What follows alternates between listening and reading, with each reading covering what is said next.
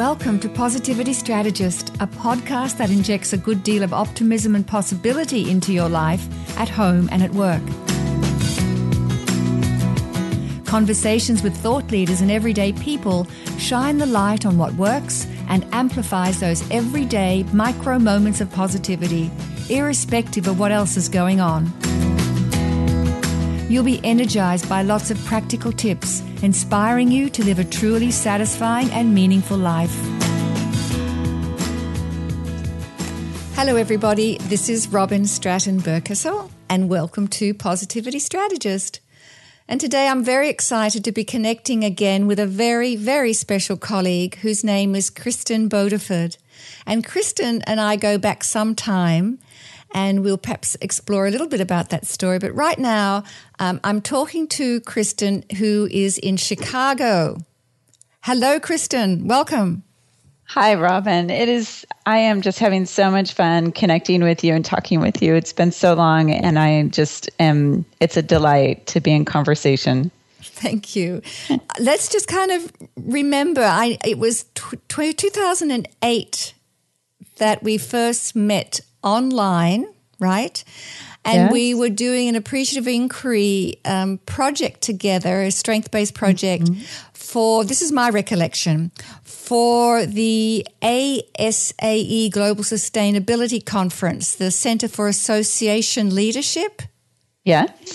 And um, so we were co facilitating there for um, a, a very cool project on, you know, globally for this topic of global sustainability. Yeah. And um, and since then, our paths have kind of been crisscrossing back and forth. And as you mentioned just before we went on air, in all this time we've never met, but we have a very, I feel we have a very strong relationship. Yes, I agree. I agree, and we and we were just mentioning too that it's it's so uh, fun. I just feel like we have worked together in person over these years, and I cannot believe that we've never met in person. I'm just incredibly grateful for um, the opportunity that we had to connect through the work with ICOHERE and ASAE and to be experimenting and exploring and playing with ideas of appreciative inquiry and also um, the passion that we share with with using technology as well. Mm-hmm. So that's just been very fun. Yeah, and then uh, it turns out that we're both associates of the Taos Institute. so that happened on the way too, and that to me was a great honor to kind of ask, be invited by Ken Gergen to join. And I know that you're on the faculty there as well. Right, in the new Masters of Relational Leading program. Yeah, that's yeah. awesome. Actually, I'd love yeah. to hear more about that. Yeah. So now, in these, what is it? Um, eight, uh, how many years is that? Five, eight Seven years? years yeah. Seven years. Seven or eight years. You you went off and did your PhD. So tell me a little bit about. I'd love to hear about that process and what you did. And I've been reading your dissertation, which is thrilling. So can you just kind of tell me some high points of that experience? Oh, sure, absolutely. Um, I, I, mean, I don't know if there were any points except for high points. so I'll, I'll, share with you. But as you as you know, I've been working for about ten years in uh, very strengths based approaches, working in communities uh, where people are interested in coming together around issues and and bringing their strengths together to create. Uh, new opportunities, new possibilities, new solutions. But I was very new to the world of appreciative inquiry. And in fact, our, our friend um, Pascal, Pascal Kaplan introduced me to appreciative inquiry. I had no idea what it was.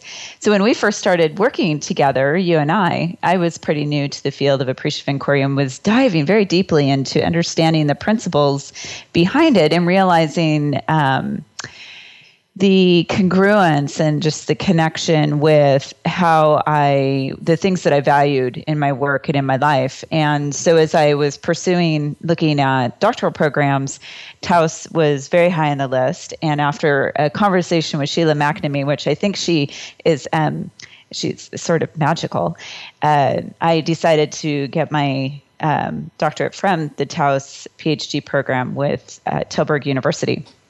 And everything about it was a highlight experience. I, I remember towards the end when Sheila kept saying, "You're you're ready, you're done," and I would say, "No, I'm not ready."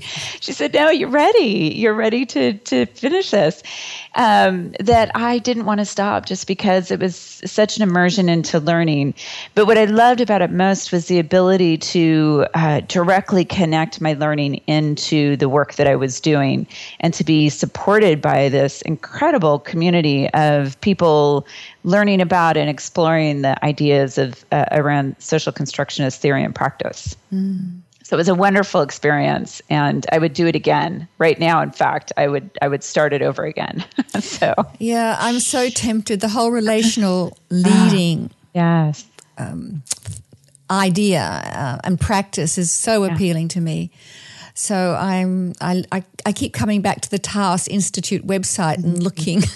oh, oh, you should do it, my friend. Do it for sure. Oh. And I think it's probably that that um, aspect of re- the orientation, that relational orientation, that we may have really connected strongly with when we first started, because I I see in you this relational responsiveness of how you work, and um, not only your ability to um, oh, I don't want to say ability, but just your embracing of an appreciative orientation. But I also see a very strong relational orientation in your work, and so I think that's probably why we so strongly connected in the beginning was that shared value. Mm, yeah, and you know, um, Kristin, in a number of the many most of the people that I speak to who are in this similar field to us and um, you know they're familiar and use the appreciative inquiry lens through their work, they when they come across it, it's almost like I feel it's where I am or who I am is being mm-hmm. legitimized. Mm-hmm. It, I feel so affirmed. Like yes. you know, this is in, this is intuitively who I am, and you mentioned the word congruent before. I feel mm-hmm. you, you, know you you feel like you come home and you have a community, mm-hmm. and you mm-hmm. find the relationships and you are using it in your work. You do it, you know, you were doing it anyway. Like you, you have mm-hmm. this company called, or this organization called Community Strengths. Now that was there mm-hmm. before you knew about appreciative inquiry, right? Right, right. yeah, but it's, but you're right. It, it gives you like a, a shared language and a shared way of recognizing um, how you're approaching the work and and I think it also gives us some theoretical base to work with as well, mm-hmm. um, so that it's not um, so abstract. It, it gives us some ways and some practices of working together with people that um, that that you know we can keep learning, we can keep exploring it, we can keep developing it. But it gives us a base. It gives mm-hmm. us a mm-hmm. foundation. Yeah, yeah, most definitely. So um, I mean, I look at your website, Community Strengths, and you've worked with some amazing populations. You know, it's a crisscross of age groups. What else? Um, nations. So, mm-hmm. I'd love to. I'd love for you to talk a little bit about the work that you do with Community Strengths. Sure. Um, um, what's been really wonderful about the work with Community Strengths is that we've been invited into so many different areas of work, and it's exciting because we get to learn new around new issue areas, work with new communities. But uh, we, I first started the work working around parole reentry collaboratives and learning a lot about different dialogical models, dialogic and collaborative models of bringing people together around the social issue of, of uh, reentry following incarceration. Um, and then I uh, was invited to do some work around aging, and I had never done any work in aging, and I had the wonderful opportunity of working with. Um, with Civic Ventures and Judy Goggin, and looking at the strengths of boomers and um, the capacity of boomers to make a contribution to communities. And, and and when I say boomers, I think we all understand this terminology very well in the U.S. of this cohort of people that um, what, what what's the age group now with boomers? Um, born 45 around 1945 is that right? Just okay. after the war. Okay. So like entering middle 50 50s now yes. anyway. We can cut that out. But um, sorry, I'm like editing as we're talking. Sorry about that. Thanks. It gives me pointers on the way. I'll just go like stop, start. so people who um, are kind of um, mid 50s up.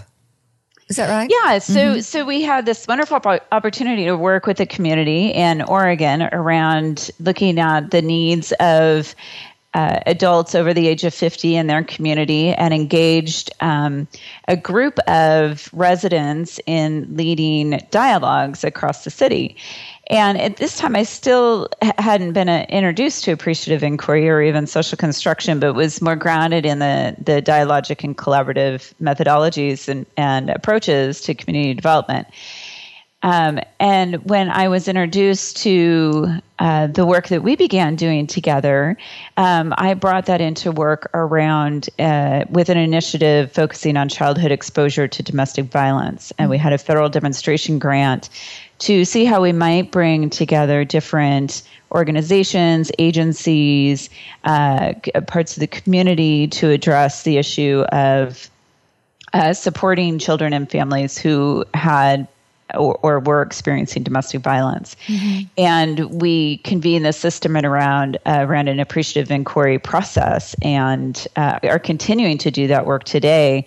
Uh, that's expanded to looking at more trauma informed systems, but doing that from a strengths based, appreciative, and relational uh, perspective. Mm-hmm. Um, and then, you know, it seemed that my work was and working in aging, working around children and families. And then my doctoral dissertation was working with young people who are often labeled as deviant, dangerous, delinquent.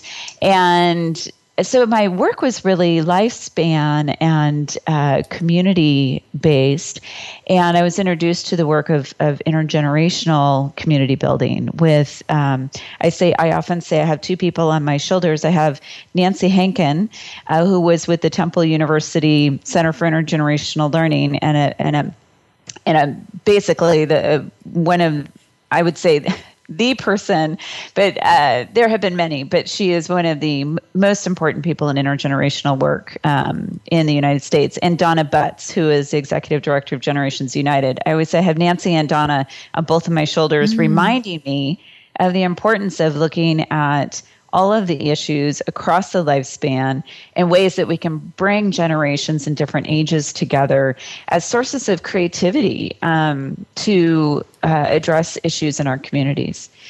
Um, so, when you say um, across the lifespan, say more about that. Is that like from, is that the intergenerational thing, or is that, you know, I'm not yeah. quite sure what you mean. Well, it's, it's interesting because I think that there's different ways of looking at that that terminology mm-hmm. across the lifespan. Mm-hmm. So one way we could look at that is we could look at say for example the issue of community violence or family violence. We could look at that across the lifespan and how violence in communities impact people mm-hmm. at different ages. When we move to an intergenerational perspective, we're looking at the relationship between generations. Uh, for example, an intergenerational perspective on community violence might bring multiple generations together to discuss how the um, violence in communities impact their communities impacts them, and to co-create solutions, bringing their strengths together to address the issue. Um, so it moves it, it, while they're while they're connected, they're also very different. Mm. Uh, an intergenerational approach is a very strategic and mindful decision about bringing, uh, connecting, and bringing the strengths of different generations together. And often people think that means, you know, uh, uh, people in an older generation with youth, but it can mean really any generations coming together. Um, and it, as you were participating in the conversation that Peter Whitehouse and I were just hosting on intergenerativity, he talks about that being a fusion of conversations among uh, sources of human creativity that might otherwise not be connected. And generations are often and increasingly not as connected as they have been in the past. So it's an intentional decision about bringing those generations together. Yeah. And what what are some of the positive outcomes that you've seen from bringing these generations together? Oh goodness. It's it's it's literally like magic. It's it's such it um it's what keeps me going in the intergenerational work is is uh, actually when I've been able to experience bringing multiple generations together to work effectively around a community issue, it really is like magic.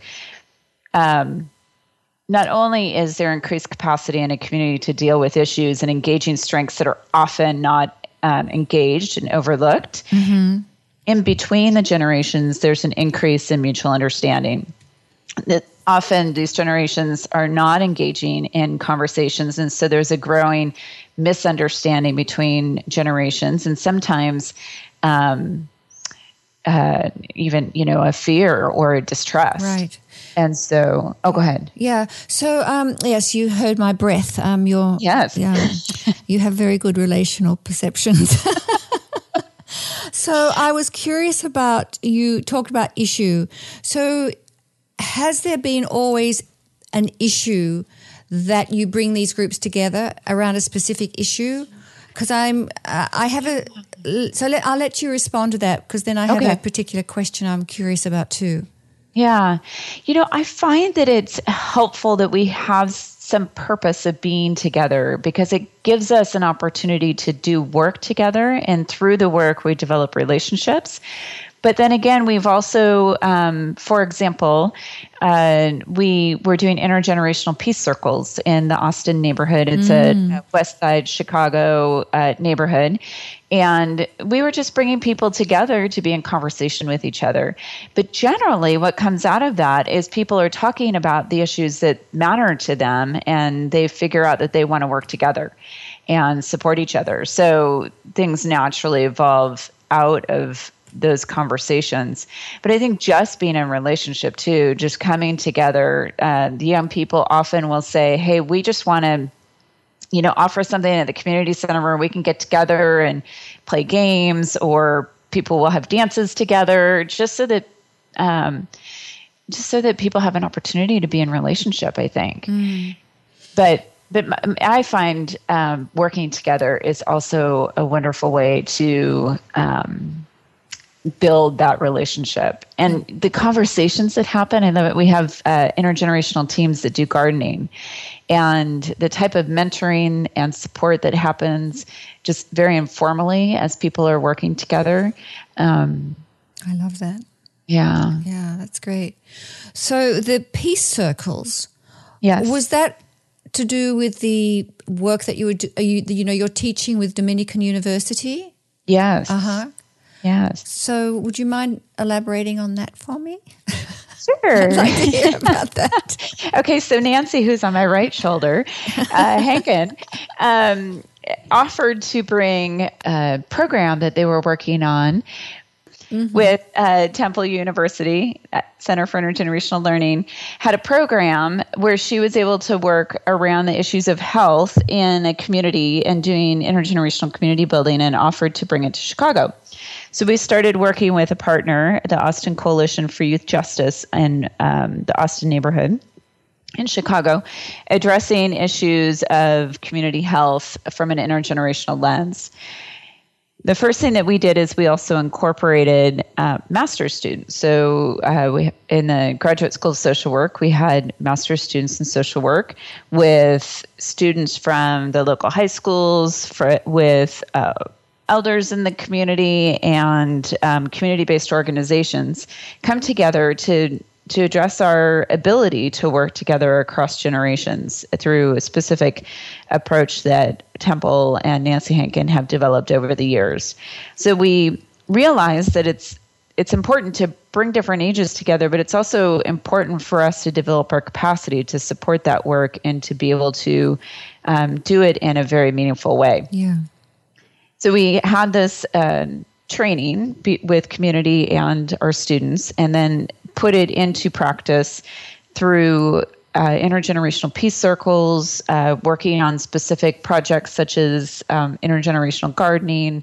We worked um, uh, with young people working with Salvation Army to do house visits of more isolated uh, older adults in the community, and many other projects just kind of sprung from people coming together and being able to apply this intergenerational lens to their work. Mm. So, how did you get the how did you get the groups together? mm-hmm. you know, who who who came along to be part of the gardening team, or you know, so you had the students doing this work, but how did you bring in the the older generations, or well, did you go into their communities? It was really a fabulous story, actually, because that that particular project came from an intergenerational peace circle, and I'd love to tell this story because um, Miss Mary Peary is very, very close to my heart. Miss Mary Peary started community gardens in the Austin community over 30 years ago, and she had um, a house next to her house that was uh, abandoned, and she was always worried about the children. And one day, uh, a young girl was raped, and she said, That's it. And she went to uh, the city of Chicago and lobbied to have the, the building torn down. And she also advocated turning it into a community garden, mm. which uh, she got approval for, for, and she started the Austin Green Team. And they have had six or seven community gardens in the Austin community uh, for the last 30 years. And Miss Mary Perry is turning 90 this year. I actually just talked with her today. Oh. she was oh. asking me if I put my garden to bed yet. And I said, I have no idea how to do that. You need to come help me. um, so she came to a. Uh, I had met her at a, a, community meeting of the Austin Coalition, or I'm sorry, uh, Austin Coming Together, which is an organization that uh, provides support for the Austin community and initiatives and organizing. And she had been talking about her gardens and how they needed support. And her dream was to have young people in the community mm. join them in the community gardens. It's her vision to have young people more involved. Oh, that's beautiful. So we invited her to one of our intergenerational peace circles that young people were at and had been trained in circle practice. And she shared her story, and there was a group of young men that said, we are inspired by your story and we want to help. And they applied for a grant that AARP Foundation um, had a, a, small grant process through their program called Mentor Up, which is about young people mm-hmm. mentoring and providing um, their expertise to uh, an older generation. And they received the grant and were able to build a, pro- a project of them working together in the community with these gardens. Oh, that is the most beautiful story. What you can do when when you care about something very much, yeah, and you have got the courage to go out there and do something, and you're bringing these, you know, these, and here it's a, an intergenerational story as well. Yeah. So yeah. I just love that. I mentioned, you know, coming together around a purpose mm-hmm. um, and or doing something together. So there's an issue that you know people feel very passionate about or they care about, and they want to contribute to and and perhaps find solutions to. So, what do you think of the idea of generations wiser together? You know, mm-hmm. what what what response does that bring up in you if I say that generations wiser together? And is that mm. is that kind of like an issue that that would invite people to come along and share stories? I'm just curious. Yeah. You know, I well, I was just like trying to listen to what's what's coming up for me when I think of the terminology wiser together, but I think because I think there's always connotations of wisdom coming with older age and yeah. and often you know um, people will think of of elders as as being the wise ones. And when i uh, talk with uh, older adults and elders in our community they often say how much they learn from the younger generations as well. Mm. and then the particular wisdom that they see that young people have and even very young young children. So i think it's for me the things that came up when you were saying wiser together is kind of tapping into those sources of creativity that we all have. Um, and and through being together being able to spark our imagination. And so those are kind of the the, the two senses that i was uh, feeling when you said wiser together um, ta- tapping into sources of creativity and sparking imagination. And that happens in conversation and relationship together. That's not something that we just uh, own or exist or, or exists within us. I think often we think of wisdom as existing within us. And I think the wiser together brings it into that relational field of something mm-hmm. that we're creating together through our relating, through our sharing of stories, through our, ex- our experiences together. Mm. So it brings it into that, that in between space for me. Oh, that's wonderful. Yeah.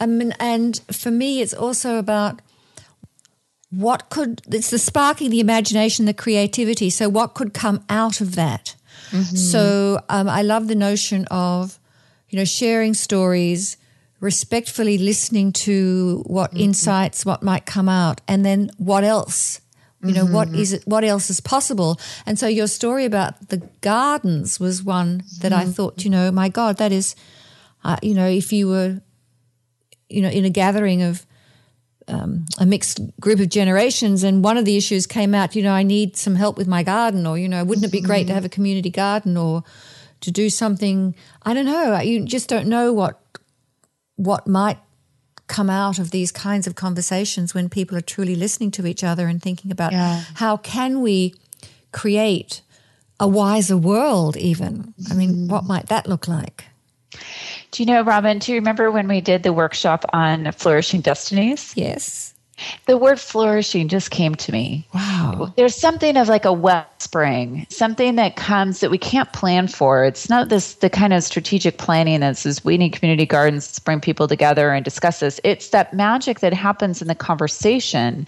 And so it's how do we support the kind of conversations where people can find those connections of things that they care about and then support that, support mm. um, that kind of of of what of what comes out of what generates fr- from those conversations with each other mm. um, and that that gets harder because you know we we we seem to think that we need to have a plan all figured out of what we need to do in communities when really the resources for that kind of creativity and generativity is actually in the conversations with each other and it coming out of that yeah, I'm so glad you're saying that. And, uh, you know, I'm just thinking of something that I read on your website where you said that magic can happen when people come together around issues they care deeply mm. about.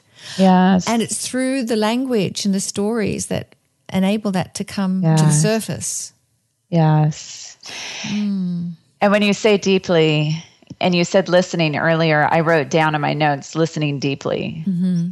And I think we need to learn how to do that sometimes. And I see that happening. Well, you know, I think it's a challenge. I think it's a challenge sometimes. I, I was going to say, I see that happening when you bring different generations together, but I think it happens over time. I think it happens as we learn how to be in relationship again together as well. Um, because I think it, it, it, I think it takes practice. I think it takes us learning how to slow down, how to be in relationship. I love, um, I think I may have shared with you the video from the training from the Dominican University training. Yes, I love that. Oh. At the mm. very, very mm. end, Deshaun says that, you know, I think he's saying something like, you know, it's important to stop, to slow down, and to listen. Because when you do that, what does he say? He says, you know, that basically older people that he's in relationship with, he has really valued what they've had to say. Mm. But he needed to learn how to slow down mm. and to really listen. Mm. And I think it's something we need to practice more. Yeah. That's a great practice. In fact, um, I will put a link to that video on the show notes page for this. By the way, this episode is number 47. So anyone who is listening in and wants to get some of these links, so links to your website, links to this video, and links to other names that you're mentioning here, um, we'll have them there so people can actually find out more about what you're talking about. So, so that's positivitystrategist.com slash PS47, and you'll be able to see some of these great um, resources that Kristin is talking about. So, um, this is really fantastic because I am working with a group who um, who is very keen on creating spaces and wisdom exchanges where generations will come together to explore what what might it be and what might it look like where we do have generations kind of determining what being wise together could be mm-hmm. and what might come out of that. So what kind of initiatives or projects, what might the, where might the conversation go? Where might the relationships, um, you know, take the people there and, and how can they do more of that? Yeah. So I'm just looking, I'm excited about the idea of what's possible. Yes. And I wanted to check with you too about. Um, I know you've been working on positive aging, right? Mm-hmm. Mm-hmm. So, well, yeah, yeah. Go on. It's so funny because I kind of have a I have a hard time with the the whole notion of positive aging in a way. Um, so I'll explain that a little bit more. So I'm not quite sure what I would actually call it because um, I haven't come up with a term yet that feels really right for what it is. But um, maybe we'll go back to our word flourishing mm, again. Thank you because, for bringing that up, by the way. I'm so glad you did bring that up. Yeah. I, I, yeah, we need to revisit that because mm-hmm. for some reason I'm inspired by that in our mm-hmm. conversation again. But um, I will talk about sometimes thinking about a positive aging, and there's been such a movement in our country around what we call positive aging. And so I did a, a talk on this at a the Positive Aging Conference about kind of the risks of the narrative and the stories that we're telling around positive aging. If if you do a Google search on positive aging, what I found was uh, mostly people with uh, uh, that were white, um, mm-hmm. middle or upper class, mm-hmm. Uh, in relation like couples uh, that were very active. Uh, no one in a wheelchair or with a walker or uh, of a different ethnic background or by themselves or in a same sex relationship, and many people around water. So surfing or mm-hmm. at the mm-hmm. beach or. I get the I thought, picture. I get yes, it. Yes, you, you know the picture, right? so I thought, what is this narrative that we're building around positive aging wow. and what's the implication of who's not included in that narrative that we're creating around it? Mm. So I'm not quite sure. Uh, I'm not quite sure what I would call it right now, but I'm definitely uh, looking. I'm definitely working in the the realm of of aging right now, particular healthy aging. Mm-hmm. So looking at, uh, in particular, in sub-Saharan Africa, and looking at the issues that the issues and also the strengths of older persons in sub-Saharan Africa, and so we're, we're calling that healthy aging mm-hmm. um, because in particular we're looking at the health issues that um, and, and, engaging older persons in their communities and and um, intergenerational efforts to respond to the issues in a strengths based way using uh, the community life competence process. Mm-hmm. I think you're familiar with with that. I am absolutely. Um, yeah. Yes. In fact. Jean Louis Lamboray was a guest ah. of mine early on. He's oh, a lovely, wonderful. lovely man. Yeah. yeah it's lovely.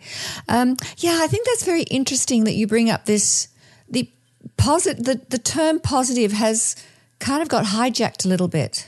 Yeah.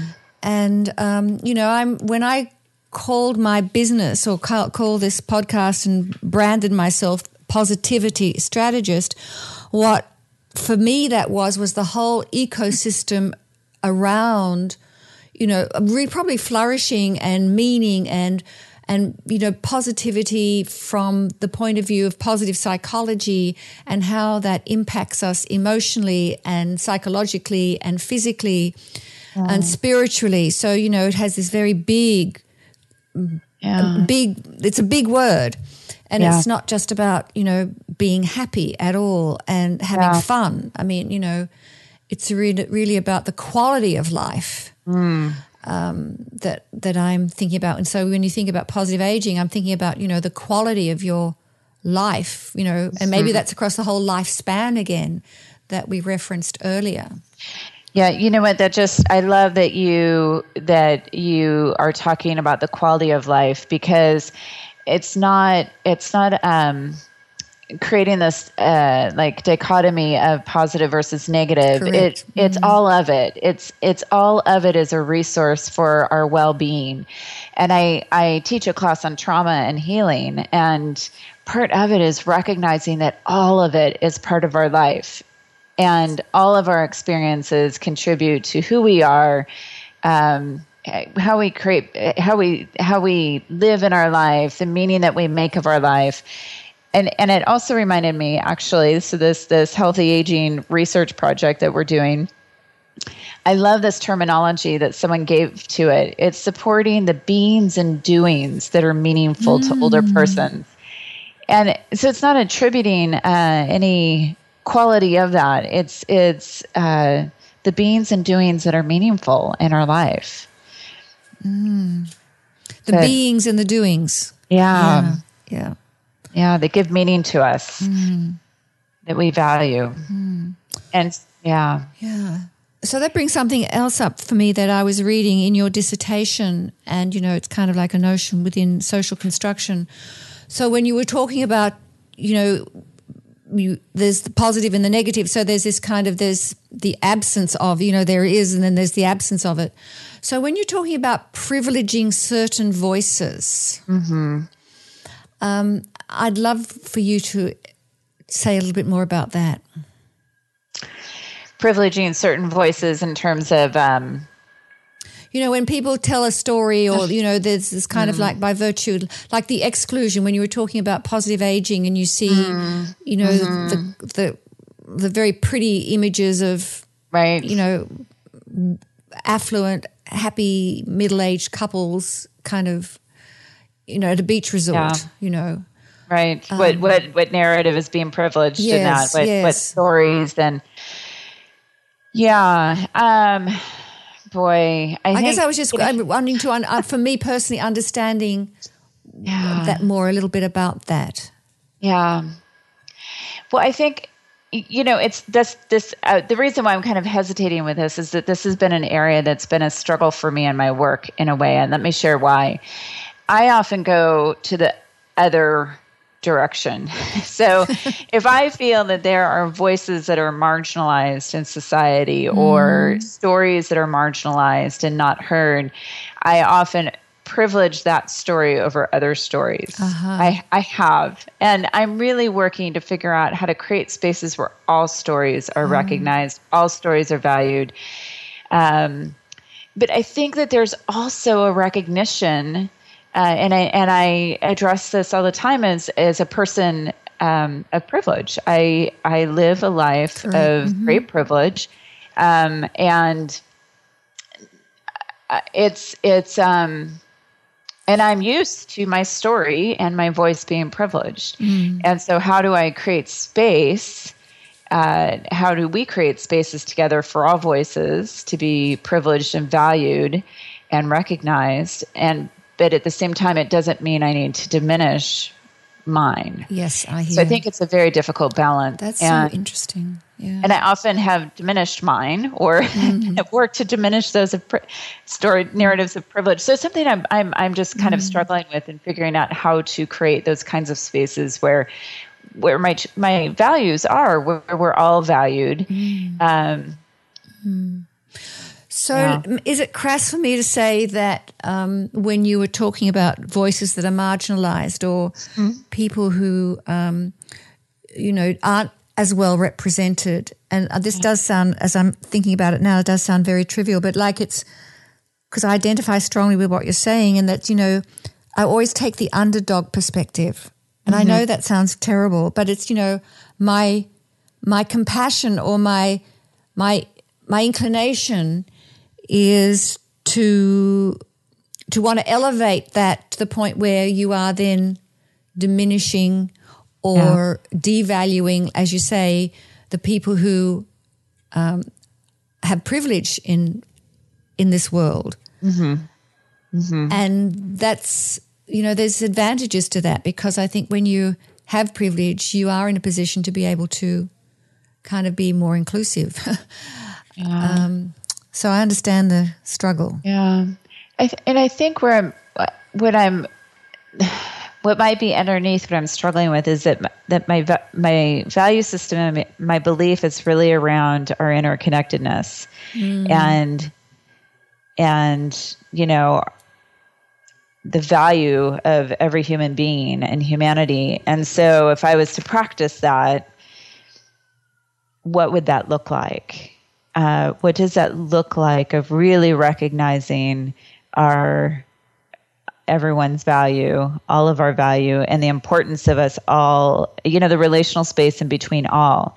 And I remember I was actually so I think you know that my social action training came from uh, Zen Peacemakers, so uh, tradition. Yeah. and one of my teachers, yeah. um, we were talking, and and I was saying, oh, okay, so I think I think I could create a circle pra- process where, you know, those that are most marginalized and their voices aren't heard can be in the in the circle, and those that are privileged can be on the outside listening. Mm-hmm. And he looked at me very patiently.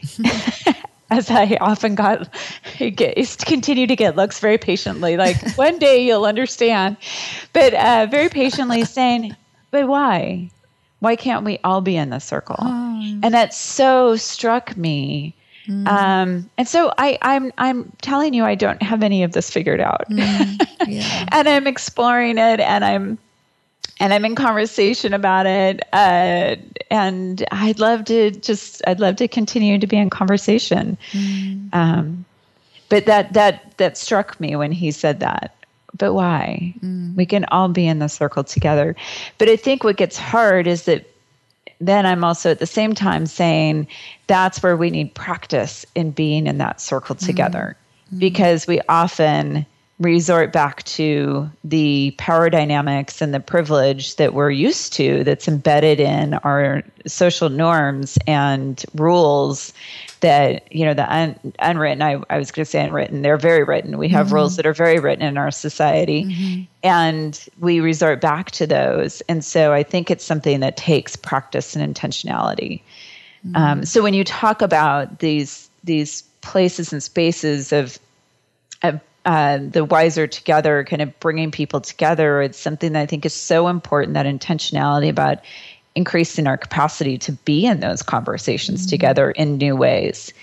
Um, I love this this image that you've created of why can't we all be in the circle together, mm-hmm. even though your best intention was to kind of equalize or shift mm. shift the dynamic somehow yeah, right? Yeah. But we yeah why do we have to do that when we can when we're all can be equally valued for whatever our contribution is? Right. um, i think that's a a beautiful way for us to bring this conversation to a conclusion that we're this image of us all in the circle together yes, it, it would be great if we could all be in a circle together. But the reality is too that that there, you know, in that preparation there needs to be some in cohort work. So, um, meaning like when you bring youth and and and older generations together, sometimes we need to do some preparation work separately oh, yeah. as well. Yeah. Or when you bring different racial or ethnic groups together, mm-hmm. sometimes, or men and women, often, mm-hmm. like if we're talking about trauma or mm-hmm. other things like that, because those dynamics are so entrenched. Mm-hmm. Sometimes we have to do our own cohort work mm-hmm. and then coming together. So it's this fluidity, but I think that's part of the flourishing, right? Mm-hmm. Part of the mm-hmm. flourishing is that mm-hmm. dance. Mm-hmm. It's um and it's the relational. It's a relational yeah. responsibility to be responsive to that context of what's in that um dynamic and anyway, yeah, some something in there. We've got something, something in there. Something's in there. Yeah. Wonderful. Thank you so much. This is just a delight. Can we continue? yes, let's do that. I um, I would love that. So um, I'm going to say formally thank you.